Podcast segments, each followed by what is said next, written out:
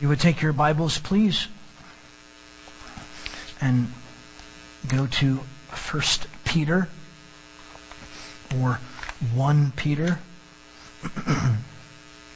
chapter 3. If you're visiting with us, you can pull that black Bible out in the chair in front of you, go towards the back of that Bible, and find page 181. 181. 1 Peter chapter 3. We're going to do the first seven verses. 1 Peter 3, 1 through 7.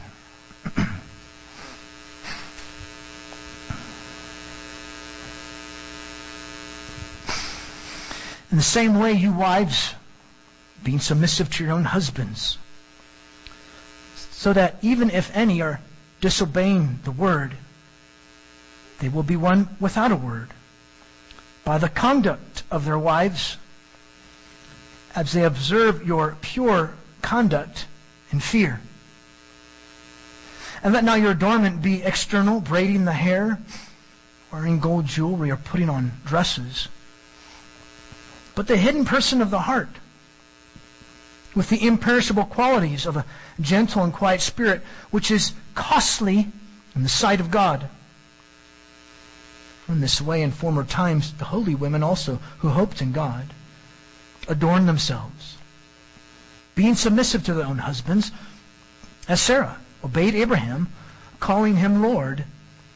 You've become her children if you do what is good without being frightened by any fear.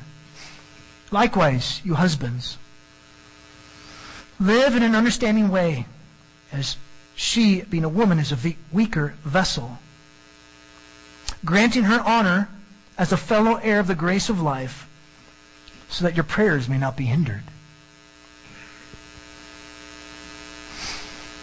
Submission. By some, it's a word that's vehemently hated it's used as actually one description for unbiblical intimacy. One person said that you can define submission like this, quote, you surrender to somebody's authority where one loses even one's identity.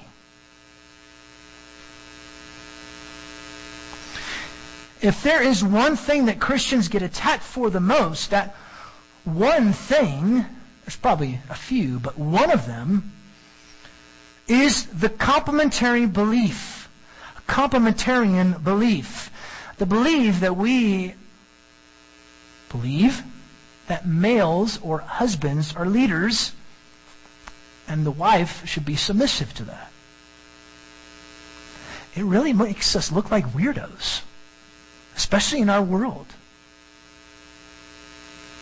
By God's grace, we should be wise, winsome weirdos in this wicked world.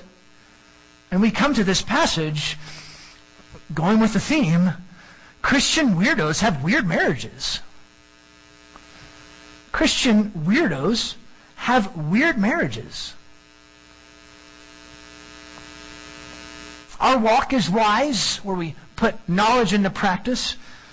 Our lives are winsome, attractive, but it can be threatening. And when you look at a passage like this, it can be threatening. But here is how the gospel deeply impacts our lives. Here's how it deeply impacts radically and drastically different people from the world. I mean, what starts this off from back in chapter 1, verse 3 is regeneration. God's changed us. Chapter 2, verse 9 and 10. We are a chosen race, a royal priesthood. We're set apart by God. And how we live in the most intimate relationship that people will watch marriage. Now, I want to define this for us just so that there's clarity. Marriage is a union between one man and one woman. This is God's standard that He instituted in the garden before the fall. I didn't make the rules. I'm just telling you what those are. I don't call the shots. I'm simply the messenger. This is what you see in Genesis chapter 2. So we don't change what God has established within our society. We don't change that. We don't change terms. We don't redefine terms. God defines terms. And, and as I said just a few moments ago, these roles are not a result of the fall. These roles have been designated by God from the beginning of time, Genesis chapter 2. Anything other than these roles is a distortion of God's word. Uh, we need to make that clear. Anything other than these roles is a distortion of God's word. Hands down.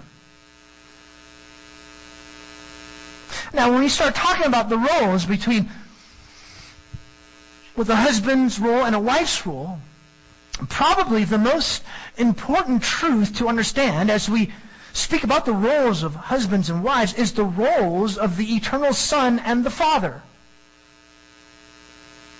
In other words, the Son submits himself to the Father. Now, I would be speaking flat out rank heresy if I told you that the Son is inferior to the Father because he's submitting to the Father. You would say, get that guy off the pulpit, right? At least you should. Because we believe in the Trinity. We believe in the eternal Son. We believe the Father and the Son and the Holy Spirit. It's one God in their essence, three distinct persons. Right? So we don't think anything about it. That the Son submits himself to the Father. It's simply the roles that they've taken in salvation history. Why then do we balk at the wife's role of submission to her husband then? It's ridiculous to disregard this just like it's ridiculous to disregard the Trinity. It's ridiculous. So uh, think about that as, as we look at these roles. Remember, there's no inferiority to the Son when it comes to the Father. In their relationship, there's no inferiority. The Son places himself in submission to the Father. But he's co-equal, co-eternal. Uh, oh, uh, before we get into the passage, a couple other things. I want to give an elbow caution. So all of you take your, take your arms and put your elbows out, just like this, okay? And now take your elbows and just put them in right like that. Okay? Now, husband, don't start nudging your wife. Hey, you hear what he said? You're supposed to be submitting to me, woman. Wife, it's not meant for you to start nudging your husband. Hey, you already said you should respect me, doggone it. Or, although I will say, wives, just nudge your husband to wake him up when it comes to this passage in verse 7. So that's my elbow caution. But in all seriousness now, you may be here, you say, well, I'm not married. Oh, this message is for you. You may say, huh? In two ways. One, one day you may be married. Maybe in a couple months. Or so. I mean, you never know. But, no, all kidding aside, you're not married, you're single, you're widowed. We need you to pray for us. We need you to pray for us. Do you realize the attack upon our society, from our society, upon what I'm going to speak about now? So we need you. If you're single, widowed, a young person, we need you to pray for us who are married. You need to pray for us. We need your prayers. Moving to the text. Point number one, wives submit to your husbands. And then underneath this, submission means pure conduct, fearing God. Wives submit to your husbands. We'll look at that verses 1 through 6. A point underneath that is submission means what Peter's going to say in the first two verses pure conduct. So when you submit, it's pure conduct. Why? If you want pure conduct, be a person who's submissive. And submission means you're fearing God. Verse 1. In the same way, likewise, this links a wife's obedience to her husband to a servant's obedience to their master from verses 18 through 20. Now, we're not saying they have identical roles, but it's the aspects of and the command of submission. Oh, and, and obedience or submission to the government in chapter 2, verse 13 through 17. A wife submits, oh, sorry, wives submit to husband, your husband. Submission means pure conduct, fearing God. There's the point. A wife submits to the husband's role of leadership and authority. Wives being submissive to your own husbands. Notice something else too. Wives to husbands in the marriage relationship. This is not directed to all women in general to submit to all men in general. Okay? A wife is called to submit to or, her, or, or obey her husband. There, yeah, no. Is that the next one? Yeah. A wife is called to submit to or obey her husband. This is excellent conduct for a wife from chapter 2, verse 11 and 12. Keeping your conduct excellent among the unsaved. This is God's command for you, wives. Notice a purpose that he gives. So that even if any. Okay, now stop there. If any are disobedient to the to the word, they may be one without a word. Okay. This does not mean wives should only have this type of conduct with a non-Christian husband. Well, he's not talking about a Christian husband, so all deals are off there, fella. You know, that, that, that no, that doesn't work that way. That's why he says, even if any. It does not mean she shouldn't say anything to her Christian husband. Especially if he's in sin or sinned against her. We're going to talk about physical abuse in a few moments. What do you do, wife, in physical abuse? Plus, it does not mean that a Christian wife should not speak to her non-Christian husband if he does something wrong, like physical abuse. She'll say something for his benefit because she loves him. So, back to what he says. So that even if any disobey the word, so unsaved husbands, as well as those who are actively hostile to the gospel, as well as if a husband is just in sin, a Christian husband, and he's sinning, you may be won by your submission. This is the behavior or the conduct. A wife submits herself to him. So she's a model wife, seeking to please her husband with love. Even a husband who knows Christ, but is disobeying Christ. Though they disobey the word, they can be won without a word. Why? Because her husband observes. Notice he says, by observing, as they observe, verse 2, your chaste or pure or no moral defilement conduct, behavior, lifestyle. The New American Standard has and respectful. But I, I personally take issue with that, same with the guys that I've read, because he uses the Greek word phobos, which we know in Peter's letter, he directs phobos, the word fear, phobos, to God alone.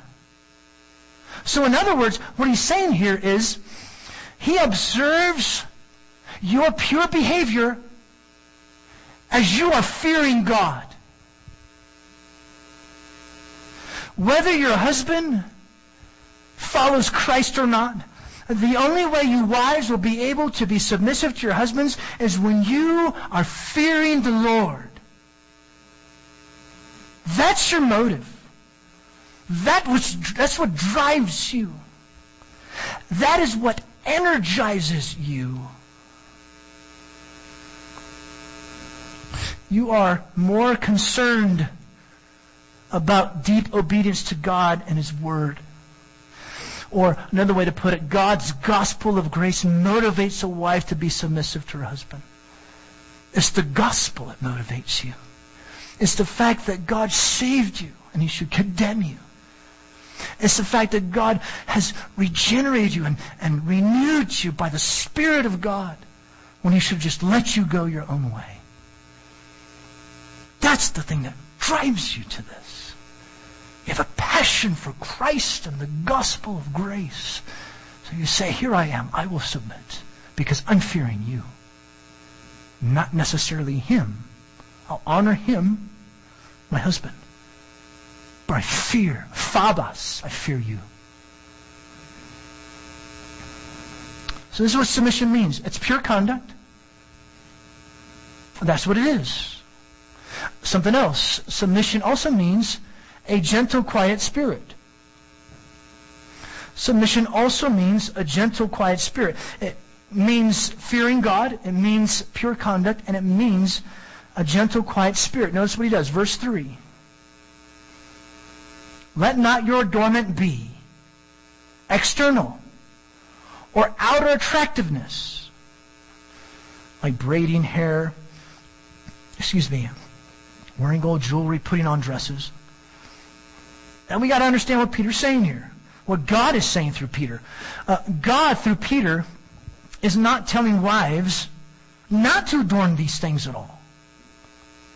Not to adorn themselves with these things at all. He's trying to show that these things do not spell true beauty in God's sight.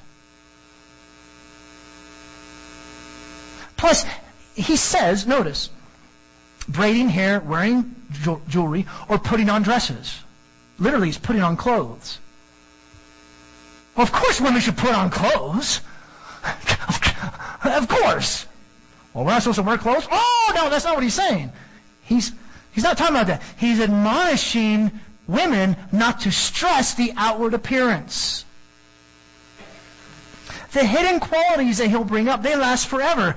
But it's not fleeting like beauty, which is only, as the saying goes, skin deep. See, the world, the world focuses on these externals. This is why you're going to look weird, wife. Submission means gentle, quiet spirit. We'll, unpack what that means in just a moment. But you're going to be weird. You're just freaky.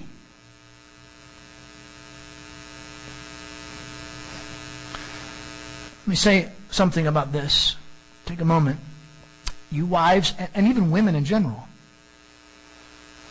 Males can view you as sexual objects or as possessions. And your appearance can display the wealth and power of males. How does this come out? How you dress. So you end up attracting men, or even compete with other women. This is sin. This should not be. So it's not about how much you can get away with. It's not about how close to the edge you can come when it comes to modest apparel. It's about how much you can cover up for the sake of Christian men around you, not causing them to stumble. It's for the uh, mortification of your own idolatry so you're not attracting men to notice you. And really, it's for the glory of God. Okay, so when we're talking about modest apparel, uh, ladies and, and wives, but ladies in general, keep this in mind for Christian men, really men in general, around you, be mindful of your own idolatry, of having men want to attract their attention to you. And really, it's for the glory of God. So he says, not, not just focusing on these externals, but, verse 4, but the hidden person of the heart. The heart which is where your allegiance lies, your dispositions, your emotions, your, your, your will. What they value should be what God values. And notice he says these things are imperishable. They're incorruptible. How does he define it? Gentle spirit or um, meekness, uh, humility, and quiet or peaceful spirit. Contrasts usually help. Contrast. Roughness, bad temper, abrupt, attacking, restless, rebellious, disturbs, insubordinate, demanding, pushy, and selfish. So that's the opposite to those. Instead, she's calm, peaceful, tranquil, gentle like Jesus. Jesus called himself gentle. Take my yoke upon you because I am gentle. It's the same word that he uses. In Matthew chapter 11, verse 29. Jesus says, Matthew chapter 5, verse 5, Blessed are the meek, right? They're gentle like Jesus, following him. I have up there 1 Samuel 16, verse 7. Remember, the Lord says to Samuel, A man looks on the outward things, the Lord looks upon the heart. Those, those, those are the things that are incorruptible. Those are the things that are imperishable. Those are the things that last. We're talking about Jesus. Jesus was the meekest person there was. He submitted himself to the Father's plan to die for sinners. I mean, that's the heart of the gospel. God should condemn us, and yet He sent Jesus. Jesus submits Himself to the Father's plan, and the Father unleashes His wrath upon His Son as He hung on the cross. And God, the Father, showed that He was pleased by resurrecting Him from the dead. And now the call is to repent and put your trust in Jesus alone. That's the gospel truth. If you're here, you don't know Christ, respond to the gospel. Repent and trust in Christ. Trust in Jesus, the meekest person who's ever lived on this planet. Wives, emulate him. The gospel is the thing that motivates us. So that you can, as Peter said earlier, die to sin and live to righteousness. These qualities, notice he says, which is precious in the sight of God. New American Standard has precious. The word actually means costly or, or expensive or of great value to God. So wives, if you want to value what God values, then focus heavily upon being a wife who is meek and peaceful. I mean, we could even say women should be like this and men should be like this. Right? We should all be meek and peaceful. Well, wait a second. Paul does say that in Romans chapter 12. Living at peace with all people, right? Meekness, it means strength under control. You're a wife whose words are under control, whose emotions are under control, whose actions are under control. You're strong. You're able to do this because of chapter 2, verse 23. You have entrusted yourself to the Father just like Jesus entrusted himself to the Father. He is the one who judges justly. Right? God will reward you and he will set all things right one day. Demonstrate this costly virtue of gentle submission. Demonstrate that, O wife. And now he gives, at this point, examples of submission. In verse 5 and 6. For in this way, in former times, the holy women also, who hoped in God, having a gentle, meek, or quiet, peaceable spirit, it reflects submission. Holy women of the Old Testament display this. The matriarchs like Sarah, Rebecca, even Ruth. They adorned themselves as such. It was their habitual characteristic. They showed their submission by having these qualities.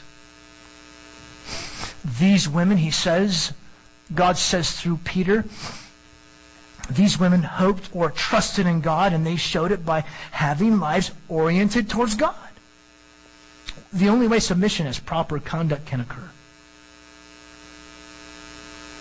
Those who follow Christ, the Lord Jesus Christ, they hope or they trust in Him, and their lives will display this hope. Their lives will display their trust in Him. by having a life of submission. Notice he gives a specific example. They adorn themselves being submissive to their own husbands, verse 6, like Sarah. Obeyed Abraham, calling him Lord. Now rest you husbands. Get excited and think your wife needs to start calling you my Lord. Put your elbow down. That was a cultural distinctive as a way to show submissive obedience. In other words, if your wife calls you my love with respect and honor, that would be equivalent. Plus, it's not it's not just what a wife says, but it's her character, her demeanor, her disposition, her nature, her conduct. That's what he's talking about. It's not so much the words. I mean, the words, yeah.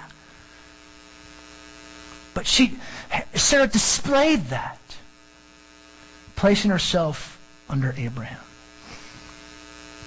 And then he sums it up here into verse 6. Wives, do good and fear God. Once again, fear of God comes up. We'll see how it, he does that in just a moment. Sarah obeyed Abraham, calling him Lord, and you have become her children if you do what is good.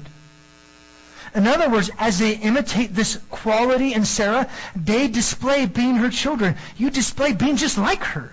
He has an ethical focus right now. They follow Christ's example, as well as following the example of those who also follow Christ's example. They submit. Well, how, how, do, how, do, how do they become her children? By doing what's good or right. It's the same word he uses in chapter 2 and verse 14 and 15 and, and verse 13 and 14 and verse 11 and 12. Same word that he's using. In verse 18 through 20, doing what's right, doing what's good, and not fearing any kind of intimidation. Literally, not fearing any fear. And he has fear twice. One word is one type of word for fear, and the other word he uses for fear is, guess what? Phobos. So she's not fearing any fear. She's not being intimidated by the fear. She's not fearing her husband. She's fearing God. Believing wives continue to do what is right and good, not fearing their husbands, whether he believes or doesn't believe, but she fears God. That's why she submits. That's, that's what motivates you to submit. Remember, the motivation to submit to her husband is nothing but the grace of God at work in the life of a wife. She fears God alone. That's why she does it.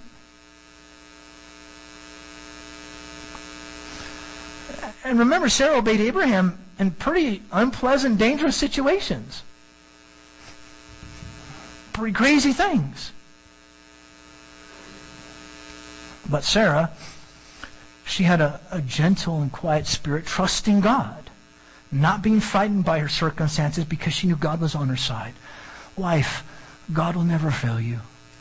God will never fail you. A wife has quiet confidence in God, fearing Him, knowing that this response of submission is for her well being and benefit.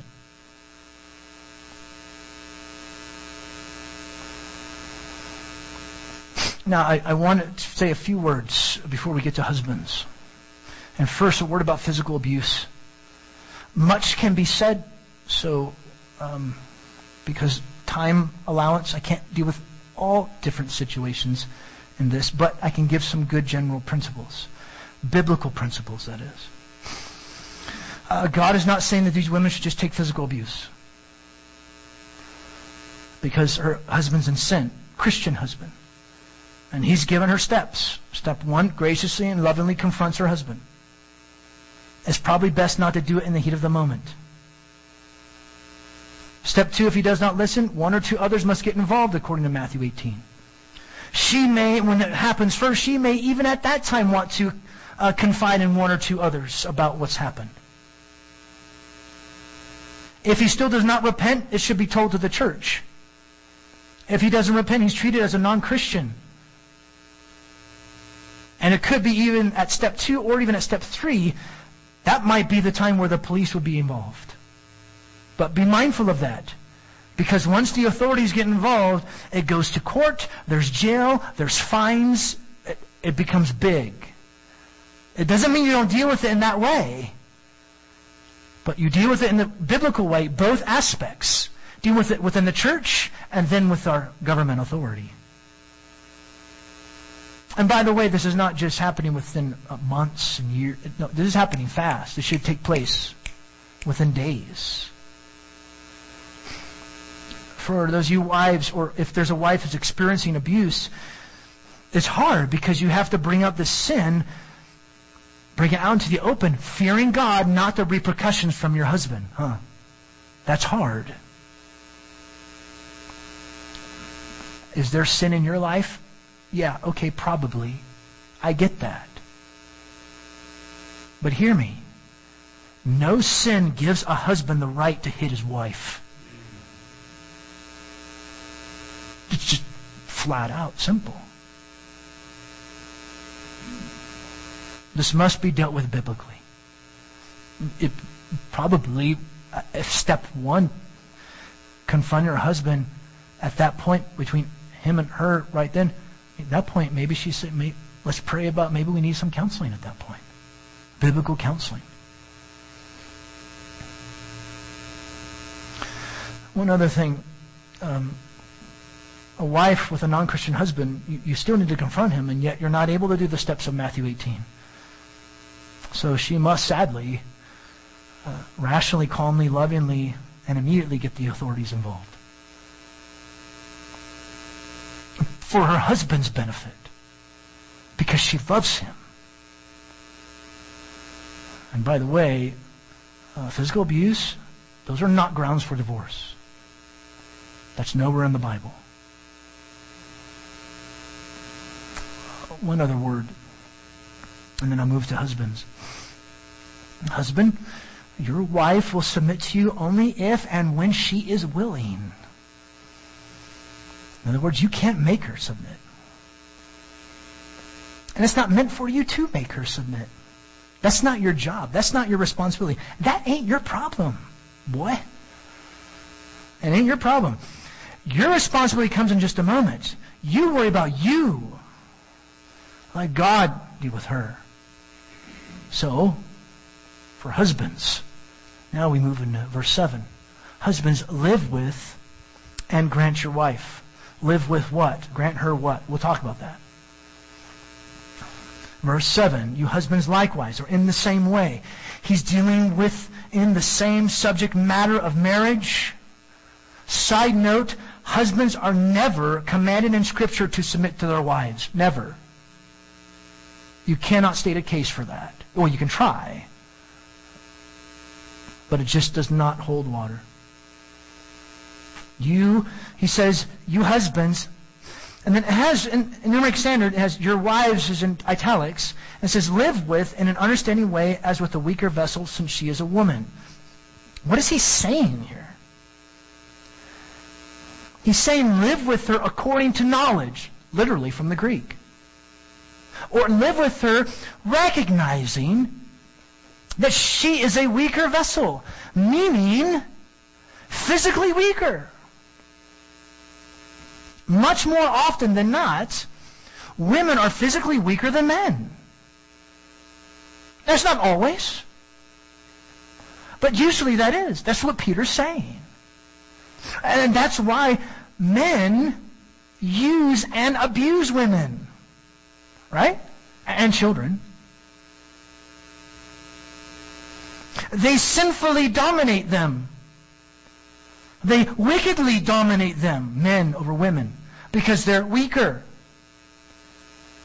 But God says a husband should not take advantage of this. He should cherish her. He says, recognizing she is physically weaker, and then he says, granting her honor as a fellow heir of the grace of life, or showing or assigning her respect. Instead of abusing her, you honor her. One writer says, honor and respect, quote, must characterize the way in which the husband must live with his wife. Uplifting, gracious, kind words and actions. You honor her in private. You honor her in public. Uh, she is my wonderful, lovely, beautiful, unbelievably gracious to me wife who loves me.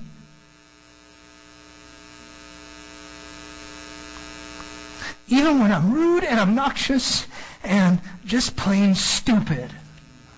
Right? I'm unkind, and she loves me anyways.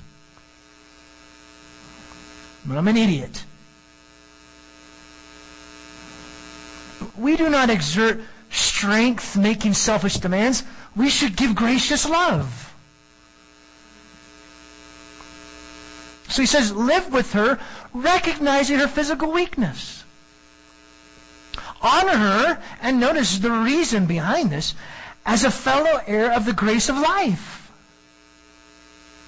Or a joint heir of the grace which leads to life. She's physically weaker, but not inferior. As a Christian woman, she has Christ just as much as you do. She's much, as much a Christian as you are.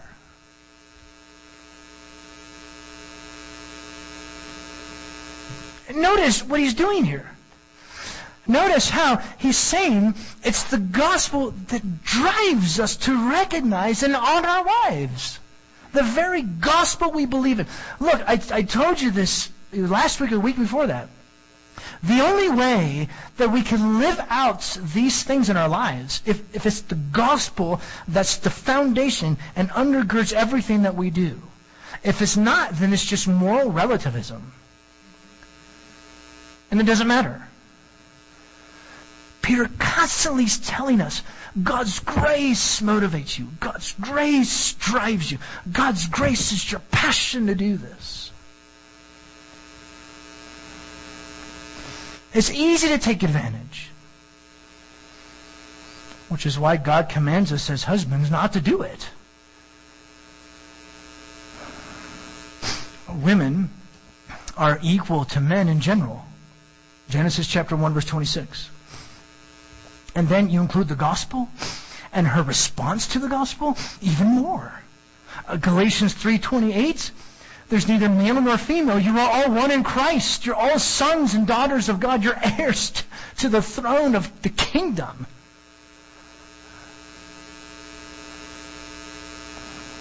Honor them. Don't exploit them. Why? Honor them. Don't exploit them. Why does he tell us to do this?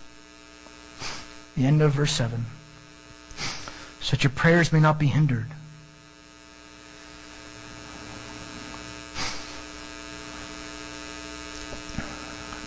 Why? It's because God will choose to ignore you.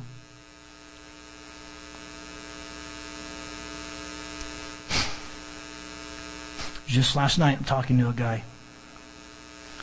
going through major marriage problems. God's ignoring you. Well, God knows everything. I, I get that. But notice the words I put here. God chooses to ignore you. He chooses to say, I'm not listening to you. Your prayers will be thwarted.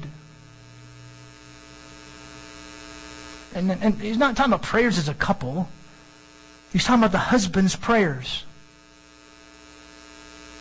You, you want to, husband, you want to injure your relationship with Christ? Be a jerk to your wife. There you go.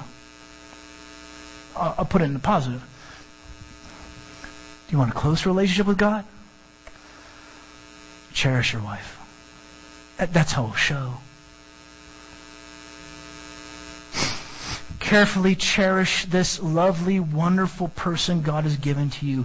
We can't be jerks and at the same time proclaim we truly love Christ because our relationship with Christ is in direct proportion to our relationship with our wives. That's what Peter is saying.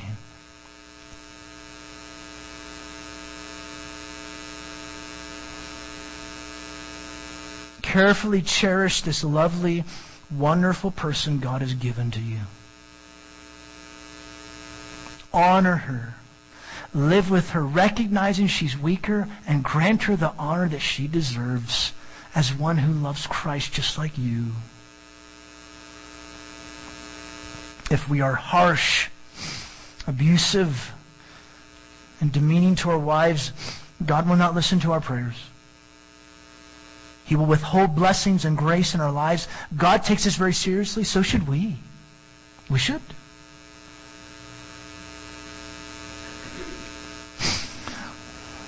A word to your wives. Your husband will be understanding, honoring, gracious to you if or when he's willing. You cannot make him treat you like this. And it's not meant for you to do that. Even in the case of physical abuse, which you shouldn't be doing, even still, you can't make him do anything. That's not your problem. Your responsibility is to submit to him. His responsibility is to be gracious to you and grant you honor. Too many times in marriage counseling that I do, it's always doing this. They're always lobbing the nuclear missiles at each other. When they should be doing this, lobbing the nuclear missiles upon each other, upon themselves. You need to worry about you. Which leads me, here's my last statement for you. Wife, you cannot change your husband. Husband, you cannot change your wife. But wife, you can allow God to change you. Husband, you can allow God to change you, all for His glory, right? All for His glory. I mean, we can encourage each other towards change. You get what I'm saying. Encourage each other towards change, exhort each other, but at some point, the husband has to decide. At some point, the wife needs to decide. At some point, you in your own Christian life, you need to decide. I'm going to fear God. I'm going to live out this gospel of grace that God has done in my life. Our Father, we are so grateful for your grace to us in Jesus Christ. And we thank you for the power that you give to us to live the gospel. I pray for us I pray for us as couples. You would work in us. That wives will be submissive with gentle peace of spirits. As they adorn themselves, they, they look so beautiful. May they look beautiful inside as well. For us as husbands. That we would Recognize that they're physically weaker, but grant them honor and respect and grace because they're fellow heirs of the grace which leads to life too. So that you will not choose to disregard us, but instead you'll listen. May your power work mightily in us as a church as marriage, married couples, soon to be married couples. Thank you. It takes some time between you and the Lord to ponder, to pray, to think what we've seen in God's Word this morning. And after a few moments, we'll do our, our time of giving, singing our last two songs, and our closing prayer. Think, ponder. Let your mind meditate upon God's Word.